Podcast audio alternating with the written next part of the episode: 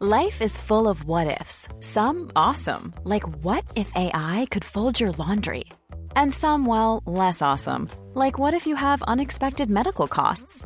United Healthcare can help get you covered with Health Protector Guard fixed indemnity insurance plans. They supplement your primary plan to help you manage out of pocket costs. No deductibles, no enrollment periods, and especially no more what ifs. Visit uh1.com to find the Health Protector Guard plan for you.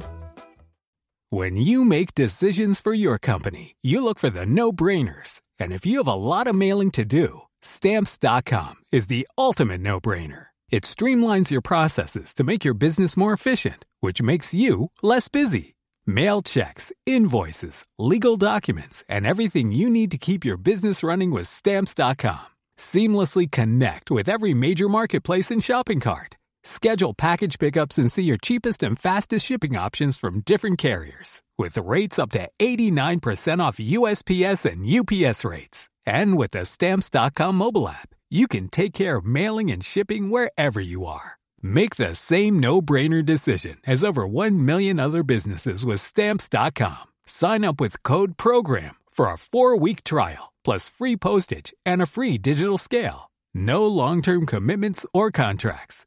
That's stamps.com. Code program.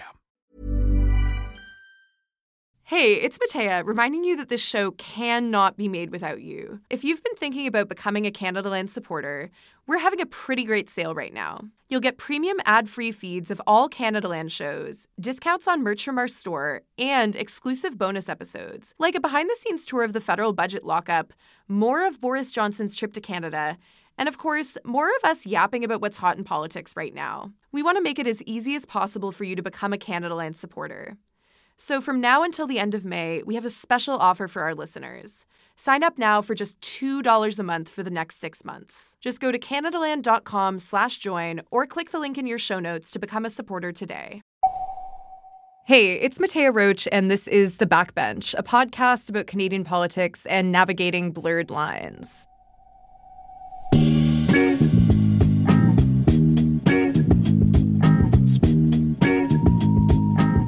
Today on the show, we're diving deep into the Canadian discourse about the news coming out of Israel and Palestine. Joining me this week, first, you've probably seen his work on the CBC, the National Observer, Jacobin, Ricochet, The Breach, The Maple, or the Canadian Jewish News. He is literally everywhere. It's Jeremy Appel. Hey. Hey, thanks for having me, Mattea. Just wondering, do I have to answer everything with a question? Is this uh, no? In, no, it's not that kind of show. I, it would get exhausting. born in Al Quds, commonly referred to as Jerusalem, he is a professor of sociology at Mount Royal University and a policy analyst at Al Shabaka. It's Muhannad Ayyash. So happy to have you on the show. I'm Very happy to be here. Thank you for having me. All right, let's get into it.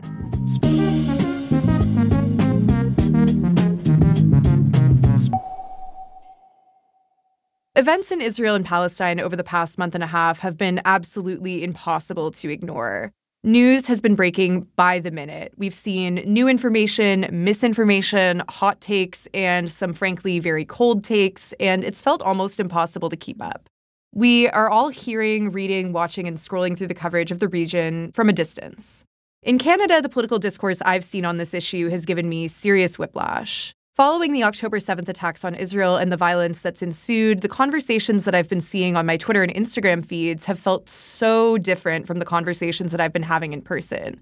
And what's often been missing from the conversations online has been nuance, like any nuance at all. We wanted to take some time on the show to get to the root of this contention, especially because I think there's a lot happening in the background that's been getting lost in mainstream political discourse. From lobby groups to the conflation of anti Semitism with anti Zionism and the role of grassroots activism, to the rising incidents of alleged hate motivated attacks.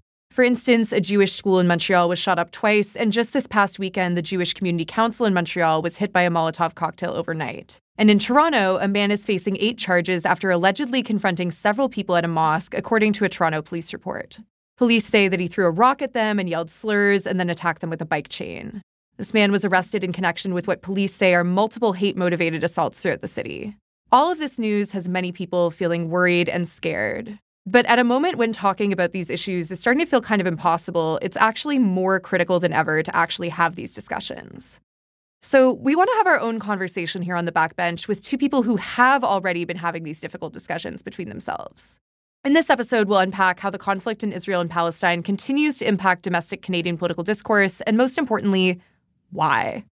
A couple weeks ago now, I think, uh, Prime Minister Justin Trudeau and Israeli Prime Minister Benjamin Netanyahu were involved in some Twitter beef, with Netanyahu pretty sharply criticizing Trudeau for his response to what's going on in Israel and Palestine. What do you guys think this tells us about how political discourse here in Canada has been unfolding? I think it is very microcosmic of how the broader discourse around Israel and Palestine unfolds in Canada. It's just with two, you know, major global political leaders. Cause on, on the one hand, you have Trudeau, who has been completely supportive of Israel's campaign of slaughter in, in Gaza suggesting that maybe it's gone a bit too far and maybe uh, there are too many women and children and elderly being killed.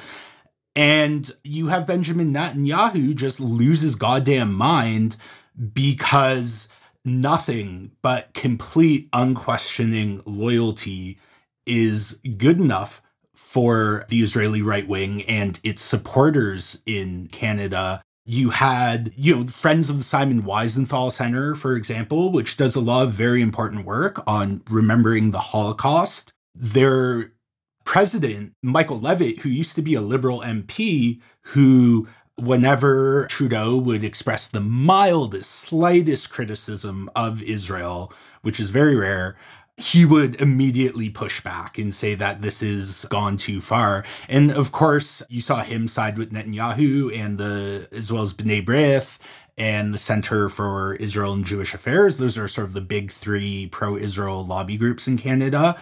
And it's easy with this discourse to lose sight of the fact that Trudeau has been totally supportive of Israel's policy in Gaza I mean, he won't call for a ceasefire, even though, you know, a couple dozen of his MPs have done so. And still, that's not enough. It's just complete, undying loyalty that the right wing Israeli government and its surrogates in Canada want to see. I mean, I agree with Jeremy here. This was it's not i wouldn't even use the word criticism. It's just a mild comment on what israel is doing. Canada is a staunch ally of israel. And uh, really the, the, canadian policies are in line with exactly how the israeli state would like the canadian position to be how the americans would like the canadian position to be. But this was i think for trudeau a way to speak to the concerns that he's hearing from many communities across canada that he was seeing all these protests. He's seeing the numbers of people that are showing up on the streets. And I believe he only made that mild comment to try to appease some of those communities. And I think he did it out of self interest in terms of securing voting uh, blocks and communities. Because to me, the, the words are meaningless when they're not supported with action and policy. So the comments that he made are entirely meaningless and are, are for me, purely driven for internal electoral concerns that he has has, not with changing Canadian policy on what Israel is doing right now. Yeah, I think you both touched on some things that are interesting in terms of there's like this rift that's almost happening in the Liberal Party, not just among like voters, but among members of parliament in terms of where they stand on the conflict. So we saw, you know, dozens of Liberal MPs joining uh, an open letter calling for a ceasefire along with a number of NDP MPs. On the other hand, we saw five members of parliament, two Liberals and three Conservatives, arrived in Jerusalem last Monday for a visit that was intended to show solidarity with Israel. And I think that the sort of note of like domestic electoral concerns are really factoring into how individual MPs are taking a stance or not on this conflict is definitely quite accurate. I guess like what does that tell us about Canada's political position as a state as well as like what to maybe look for given that an election is just like barreling towards us and this actually might end up being like an electoral ballot box issue in a way that foreign policy often isn't. Canada's uh, policy toward uh, Palestine and Israel uh, has gone through some changes over the years. It used to be a bit more balanced, for example, in the in the 90s, but since the early 2000s, it has been very staunchly pro-Israel and basically doing anything that was needed to support the Israeli state, regardless of what it's doing, regardless of its uh, of its actions uh, against the Palestinians. Political scientists have studied this from electoral uh, politics perspective, from foreign policy perspectives, from the, the world view of the different governments that we've had. But to me, ultimately, it goes back to Canada's role in this larger American imperial hegemonic bloc that sees Israel as a, as a critical what I would call imperial outpost for it in the region. You know, the U.S. will use the language of it's in the strategic interest of the U.S., it's, et cetera, et cetera. You know, Biden calls it an, the greatest investment the U.S. ever makes. You know, Canada's staunch support of Israel is better explained through that lens. Uh, but from an internal sort of uh, electoral politics perspective, yeah, different MPs will take positions that will more or less try to advance their uh, re-election campaigns. And I think it should be understood within that context but let me say this I don't think that liberal MPs are as naive as they sound in their statements. They are not. They know the reality on the ground. I say this from personal experience talking to some of these politicians. Canadian public can handle the truth, can handle honest conversations. But these MPs don't want to have these honest conversations because I think they know that they will lose on those honest conversations. That that if we do have honest conversations, then their policies won't make sense and will not be supported by many Canadians. I can't remember in my lifetime on any issue this large a gap between what the powers that be are saying, especially in the immediate weeks after October 7th, and what people on the streets want. I mean, you have Canada voting against its own policies at the United Nations. It's not only this gap between what Canadians and the government thinks, it's this gap between what the government says and what the government actually is doing on the international stage. Yeah. So, Muhannad, I'm glad you brought up this this notion of like actually, in large part, I think Canada's policy towards Israel has become like increasingly influenced by sort of the U.S.'s stance in the region and a desire for alignment. And like I think that's true just generally of Canada's foreign policy, not just in the Middle East, but like in terms of how they orient themselves towards like the Indo Pacific region, like really just everywhere. We also mentioned kind of like lobby groups domestically, the Center for Israel and Jewish Affairs, or CIJA, as well as B'nai B'rith and others. I know, Jeremy, you've written about this and you covered CIJA's recent conference that happened in mid October. What were your thoughts on that conference? Well, just to be clear, I was not at the conference. They would never let me in. But Independent Jewish Voices had a mole on the inside who leaked a bunch of recordings to me. And I, I think it's worth noting with this sort of conflation of criticism of it, any criticism of Israel with anti Semitism, that's done. But they deny that they're doing that right? They'll say, oh, you can criticize Israel. It just, you have to criticize it the exact same way you would criticize any other country. And it's like, what does that mean? They never provide an example of a criticism of Israel that's okay. All these exceptions they put towards criticism of Israel that could make it anti Semitic just narrow the confines of debate so much that you're left with, like, okay, you can criticize the weather in Tel Aviv, right? So th- there was that component, which was a major component. Again, sort of using the sort of rhetoric of, of, of safety and inclusion to essentially say we need to shelter Jewish people from hearing things about Israel that they don't want to hear, assuming that all Jewish people identify with the state of Israel, which is, of course, an erroneous assumption. But what I also noticed is, particularly from CIJA's president, uh, Shimon Koffler Fogel, in his remarks, on the one hand, these groups are using the rhetoric of diversity and inclusion and safety, you know, or weaponizing that rhetoric to tamp down on any position on Israel that isn't their own. But then on the other hand, you have Shimon Koffler Fogel saying wokeness is anti Semitic, in that it creates this binary between oppressor and oppressed and has, in his words, hijacked social justice movements, which he said are in the Jewish DNA, which I thought was a very interesting phrasing. When anti Semitism was spoken about at this conference, it was treated as like this metaphysical phenomenon without any material basis, without any connection towards other forms of oppression that just exists, that they say is the world's oldest hatred. I, I don't know how you measure that. I mean, it is a pretty old hatred, though, in their defense. But I mean, it can't be isolated from other forms of oppression if if we're going to take it seriously and we're going to recognize the threat of anti-Semitism in in the very people who are most uh, prolific in promulgating it are exactly the same people who are promulgating Islamophobia and racism and all these other forms of oppression. Just to kind of put this in the broader uh, context, since at least the 1970s, the Israeli state uh, has driven this project of uh, equating anti-Zionism and what I would say, you know, uh, decolonial anti-racist critiques, which are based on the Palestinian experience. That's what I call the Palestinian critique of Zionism in Israel, which is a critique that is based on the experience of Palestinians of Zionism and the creation of the Israeli state and the ongoing expulsion of Palestinians from their land at the hands of the Israeli state.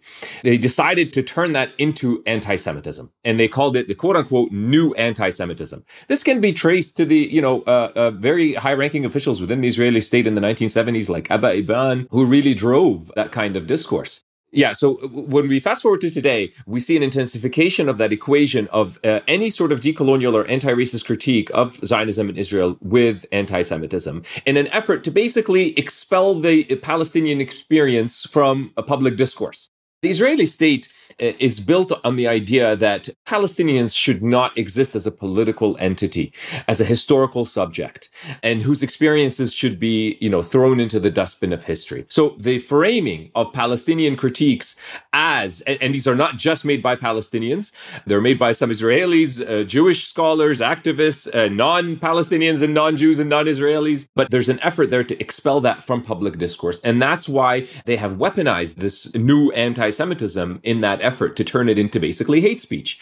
And and to speak to Jeremy's points in terms of you know how this process has played out, it has always been a top-down process, not a bottom-up grassroots process. So Hil Aked in their book Friends of Israel excellent book, calls these, you know, borrowing from the literature on social movements, they call these astroturf groups, right? Like they're as opposed to grassroots groups. Uh, they're, they're very top down. And you can see that in the in the way of thinking that shapes their discourse. So to go back to the example that Jeremy brought up, when when he goes, well, they say you can't direct any critiques against Israel that you wouldn't against any other country. What does that even mean? So that doesn't make sense to us from the grassroots. But if you look at it from the perspective of this was a top down type of discourse, it starts to make more sense what they had in mind. Because in the top down sort of spaces, their critiques of the Canadian state, for example, are limited to you know, I, I like this political party, not that political party. They're not in touch with how we critique Canada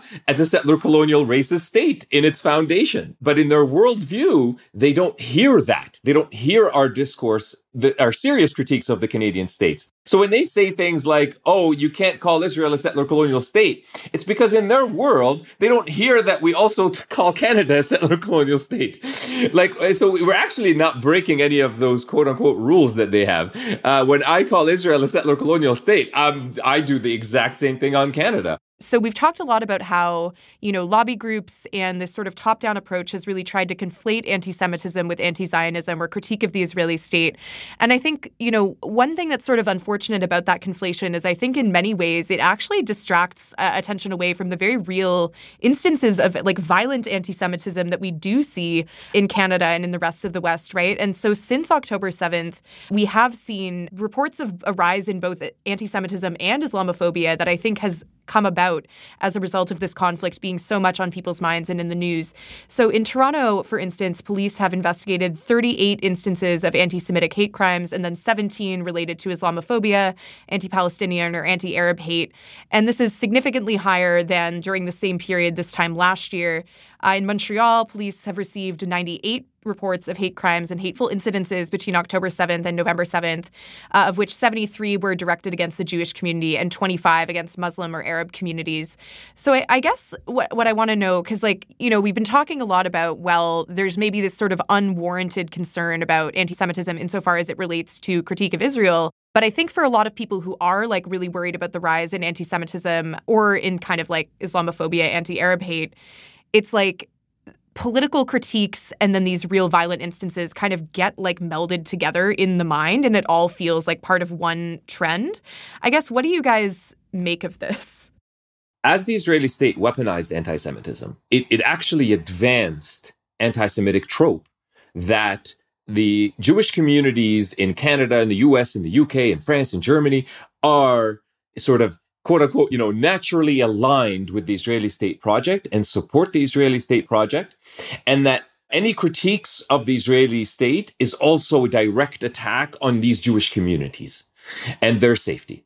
Now, as they advance that connection in people's imaginary and in people's way of thinking about this discourse, they actually laid the groundwork for the rising cases of anti Semitism, the real ones that we see because they conflated Jewish life in Canada and elsewhere with the Israeli state. And of course, the reality is is that Jewish communities here are not all uh, certainly aligned with the Israeli state. And of course, like, let, let me be very clear, it, it is completely wrong, hateful, anti-Semitic to to do that, to associate any Jewish person that you meet in Canada with the Israeli state and its actions. That's completely wrong and unacceptable and anti-Semitic. But the, the Israeli state and the pro-Israel lobby is precisely the source that connected Jewish life in Canada to the politics of the region.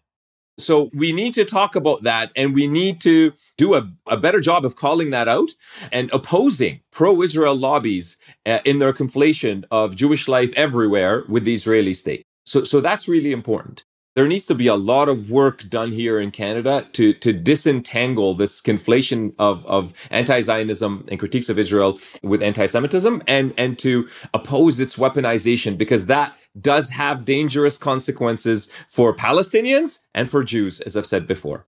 Yeah, and I, I think one effect of this conflation that we've been describing, it also makes it hard for people to actually talk about anti Semitism and identify it and seek to address it when when you're tying in firebombing a synagogue or shooting bullet holes in two Jewish day schools with someone saying something stupid at a rally, right? It makes people tune out talk of anti Semitism. When you hear about anti Semitism, it's like, oh, what is the pro Israel lobby complaining about now? One thing that really troubled me in terms of like an attack on Jewish community that has happened since October 7th, and this isn't a Canadian example, but the attack on the Shalom Aleichem Cultural Center in New York, which is like a Yiddish cultural center. If you know much about sort of the history of Yiddish, what Yiddish speaking communities have been like in New York, there's really not much of an affiliation with Israel. Israel has like done a lot to sort of devalue and deprioritize the Yiddish language in an attempt to people to get people to like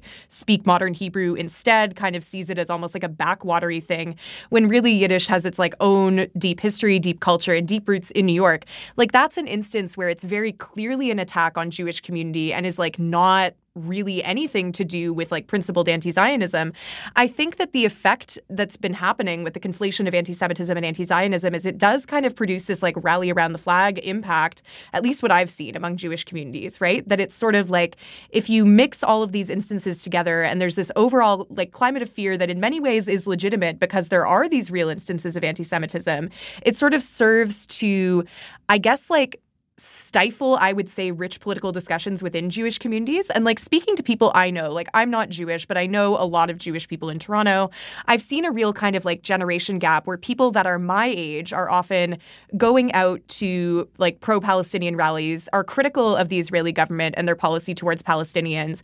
But their older family members are very much in this mode of like, well, everyone is against the Jewish community. The fact that there are these large rallies happening criticizing the state of Israel is indicative of how hated we are in Canada, we really need to all kind of rally together as a community. There's this real sense of fear that comes out of, I think, like genuine intergenerational trauma and experiences with anti Semitism. Emma Teitel had a, I thought, like a very good articulation of this in a column in the Toronto Star, or at least like one of the better articulations I've seen of this concept of just like, this is how people are feeling, right? I think it was a good window into like what people are thinking of you both are like very kind of in this discourse, not just in your work, but in terms of also being like members of communities that have been affected by all this. Why do you think like people have been so activated by this moment in particular? Like, how concerned are you both about the rising anti Semitism and Islamophobia and anti Arab sentiment that we're seeing? Anti Semitism does exist in many different circles. But there's also a far right that has been mobilizing in recent years and sees this as a great opportunity to spread its its hatred and have it blamed on another group of people that white supremacists don't like, which are Arabs and Muslims. I think there's also been this really disturbing trend of Holocaust revisionism from the pro Israel crowd, not the pro Palestinian crowd. When talking about October 7th, I mean Robyn Urback, who has been one of the most grotesque voices on this topic, say that, oh, well, the Nazis tried to hide what they did but Hamas broadcasted it to the world, which I, I, mean, there wasn't social media in, in the time of the Nazis. So I don't think that is making the point she thinks is. And in an even more extreme example, you have Barbara Kay saying that while the Nazis only tried to kill all the Jews in Europe, Hamas wants to kill all the Jews in the world, which isn't true in, in, in either case. You have to put it in a context where, for years, the Israeli state keeps telling everyone it represents Jews everywhere, that uh, all Jewish communities across the world support the Israeli state, and an attack on the Israeli state is an attack on all of these Jewish communities.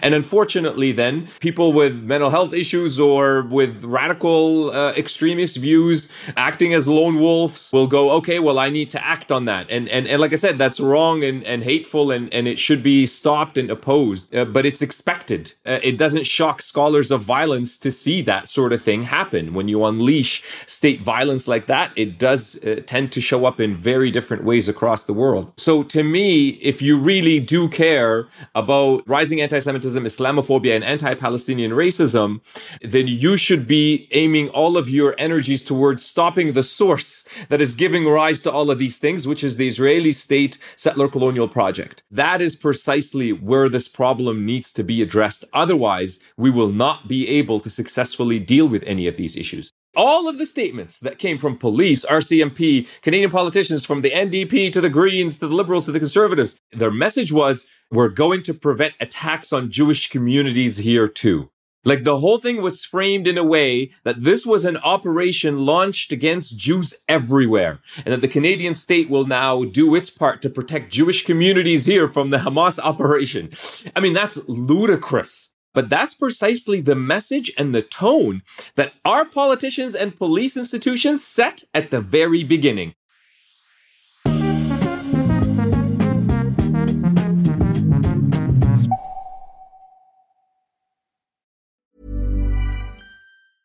Hey, folks, I'm Marc Maron from the WTF Podcast, and this episode is brought to you by Kleenex Ultra Soft Tissues your ally to help tackle your allergy symptoms this season. I love the change of seasons, but nobody loves pollen and all those other things floating in the air that make you sneeze during this nice weather. Kleenex Ultra Soft tissues are hypoallergenic and allergist approved. So fight back against watery eyes and runny noses without worrying about irritating your skin. For this allergy season, grab Kleenex and face allergies head on.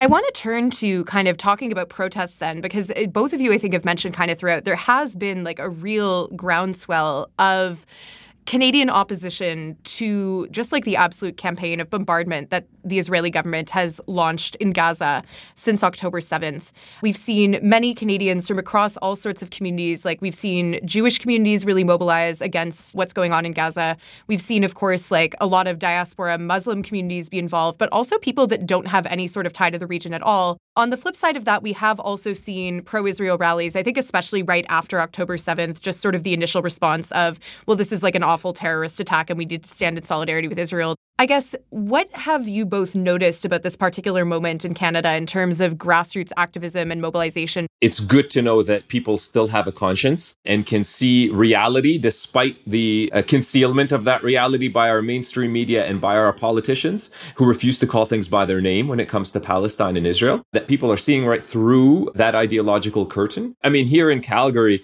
I don't think I've ever seen a rally that was as big as the ones that we've had the last couple of weeks. And it's a very very diverse crowd, uh, people from all walks of life and all races, ethnicities, religions. It's great to see. They're very peaceful protests, uh, safe for families. You know, there's many kids around. It's actually, in general, a, a very good atmosphere.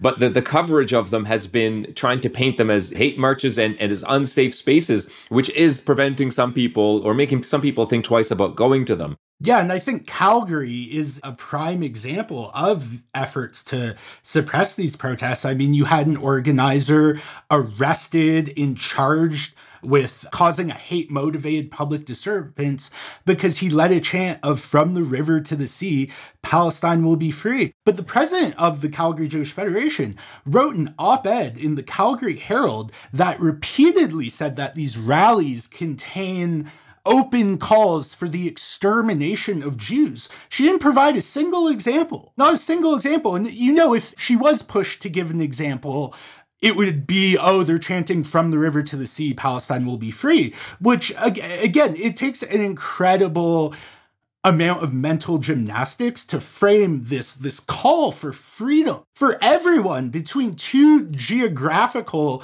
locations as inherently violent and this person, by the way, Lisa Leibin, sits on Calgary's anti racism task force. Yet she's framing these fundamentally anti racist, anti oppressive protests as being racist and oppressive. And it's just such a profound inversion of the reality language has been seized upon so much in terms of like critiques of protests I've seen like multiple National Post type columnists, like Tristin Hopper, I think has been the most aggressive about this, like literally referring to these protests as pro Hamas rallies, which is bananas because it's like, even if you want to cherry pick kind of like the worst possible, like couple individuals from these protests, I don't think it's in any way accurate to characterize the nature of these protests overall as in any way supportive of the actions of October 7th by Hamas. By and large, like these are protests where the vast majority of attendees are protesting in opposition to Israel's response to October 7th, not supporting that they think what happened on October 7th was good or defensible. I think that the specific thing that really gets me about the criticism of From the River to the Sea is that the very same phrase appears in the charter of Likud, which is like the governing party in Israel. I think that the reason why people uh, oppose it and think that it means genocide or means the elimination of Jewish life in Israel or Palestine is because when Likud says it, they do actually mean one state from the river to the sea, no room for for Palestinians. I want to talk about a couple of instances where police have laid charges or made arrests following protests. The protests that occurred at an Indigo bookstore in Toronto. So, what we saw was that 11 people uh, went to the flagship store of Indigo at Bay and Bloor, glued up posters to the building with photos of the founder and CEO, Heather Reisman, and covered her image with red paint. So, according to reporting by CP24, Indigo has actually been a subject of boycott campaigns for years over Heather Reisman's Heseg Foundation for Lone Soldiers, which, as was mentioned earlier, is a charity that provides scholarships to IDF veterans who don't have family in Israel. So, essentially, people who go to Israel specifically to join the IDF, who are not being conscripted, who don't have family there, they're just deciding to go Canadians for Justice and Peace in the Middle East has explained that unlike Israeli civilians, the lone soldiers are not under a civil obligation to participate, they're volunteers. So 11 people have now been charged in connection with this protest, and police in Toronto have been characterizing it or treating it, at least at the outset, uh, as a hate motivated incident. So basically, the charges that people are facing include mischief over $5,000 and conspiracy to commit an indictable offense. There was also reporting uh, done about the arrests that took place, saying that the 11 people who were arrested essentially were arrested in overnight raids. What differentiates this from other protests, and what do you make of the police response compared to like what the offense was?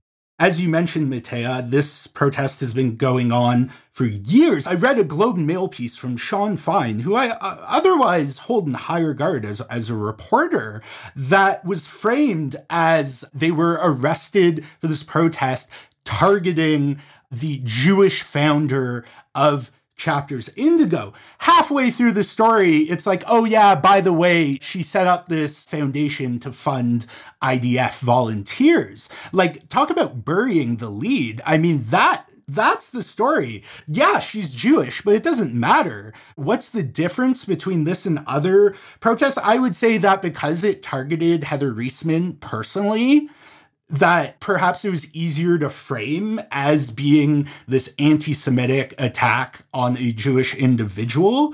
But I mean, you read about it for five minutes and it, it, becomes clear that it obviously wasn't that. Look, I have no doubt in my mind that that these overhanded tactics that the police are using in this case and others like the arrest in Calgary are driven by political considerations that are trying to suppress uh, protests for Palestine and specifically to to prevent the appearance of disruptive action. So let's let's also uh, take a step back here and and look at why disruptive action is starting to appear. People went onto the streets and protested in huge numbers, uh, calling for an immediate ceasefire from the beginning of this. And the Canadian government saw that huge number of people, saw the petitions, saw the groundswell support for, for a ceasefire across Canada, and they did nothing.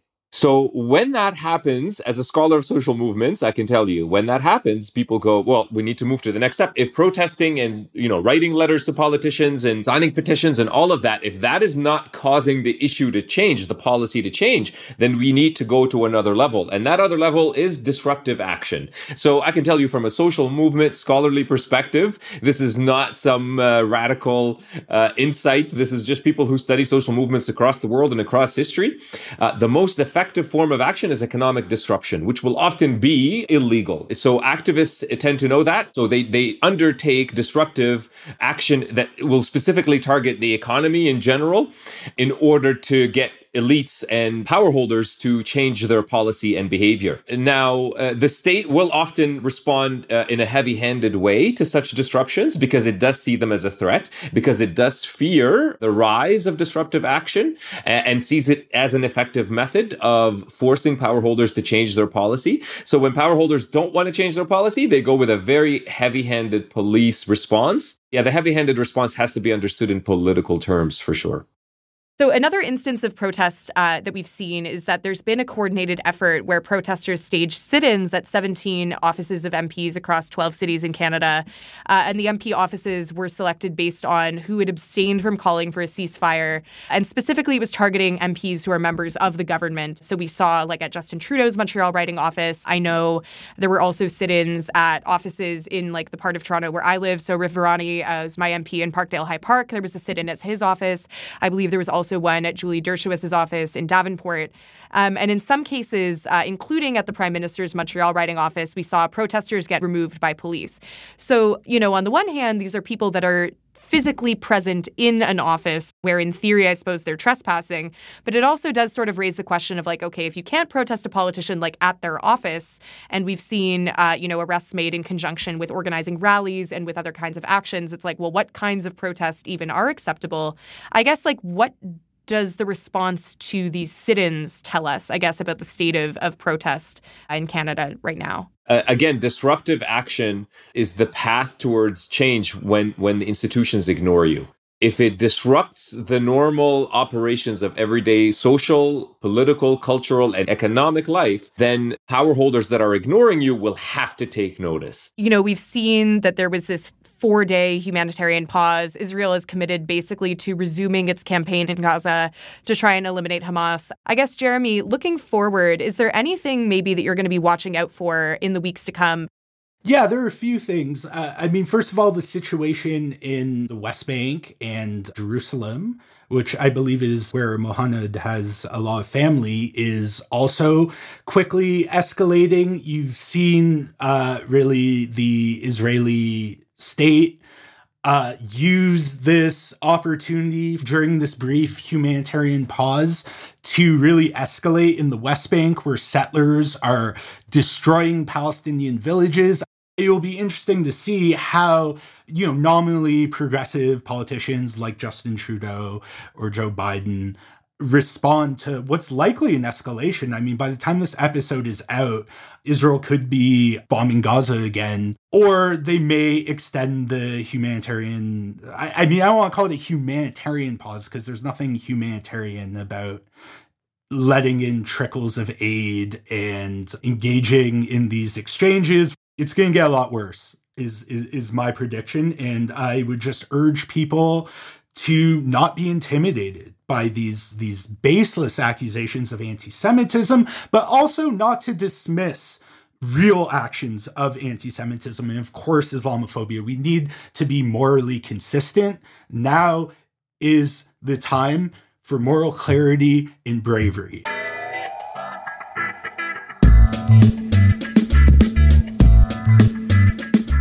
And on that note, let's adjourn. That's been the backbench. We'll talk again in two weeks when, unfortunately, this will still be in the news.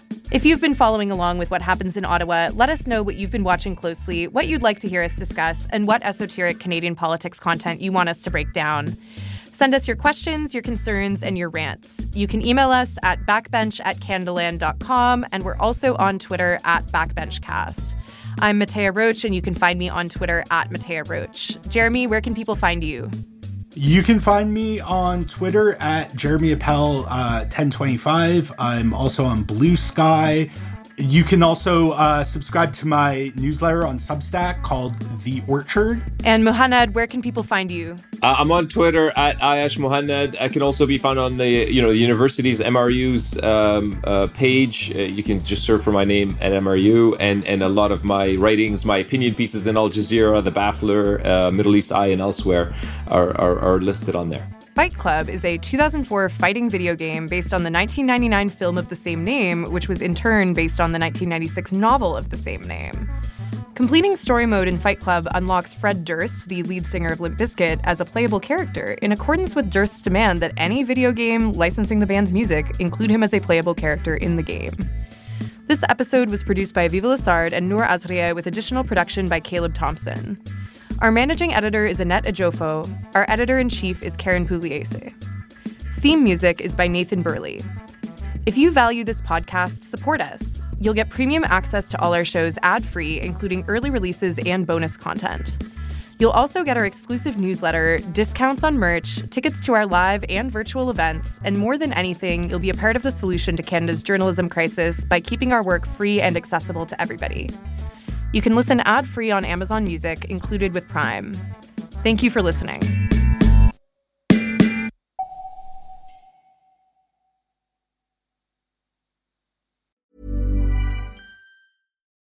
When you need mealtime inspiration, it's worth shopping Kroger, where you'll find over 30,000 mouthwatering choices that excite your inner foodie. And no matter what tasty choice you make, you'll enjoy our everyday low prices, plus extra ways to save, like digital coupons worth over $600 each week. You can also save up to $1 off per gallon at the pump with fuel points. More savings and more inspiring flavors make shopping Kroger worth it every time. Kroger, fresh for everyone. Fuel restrictions apply.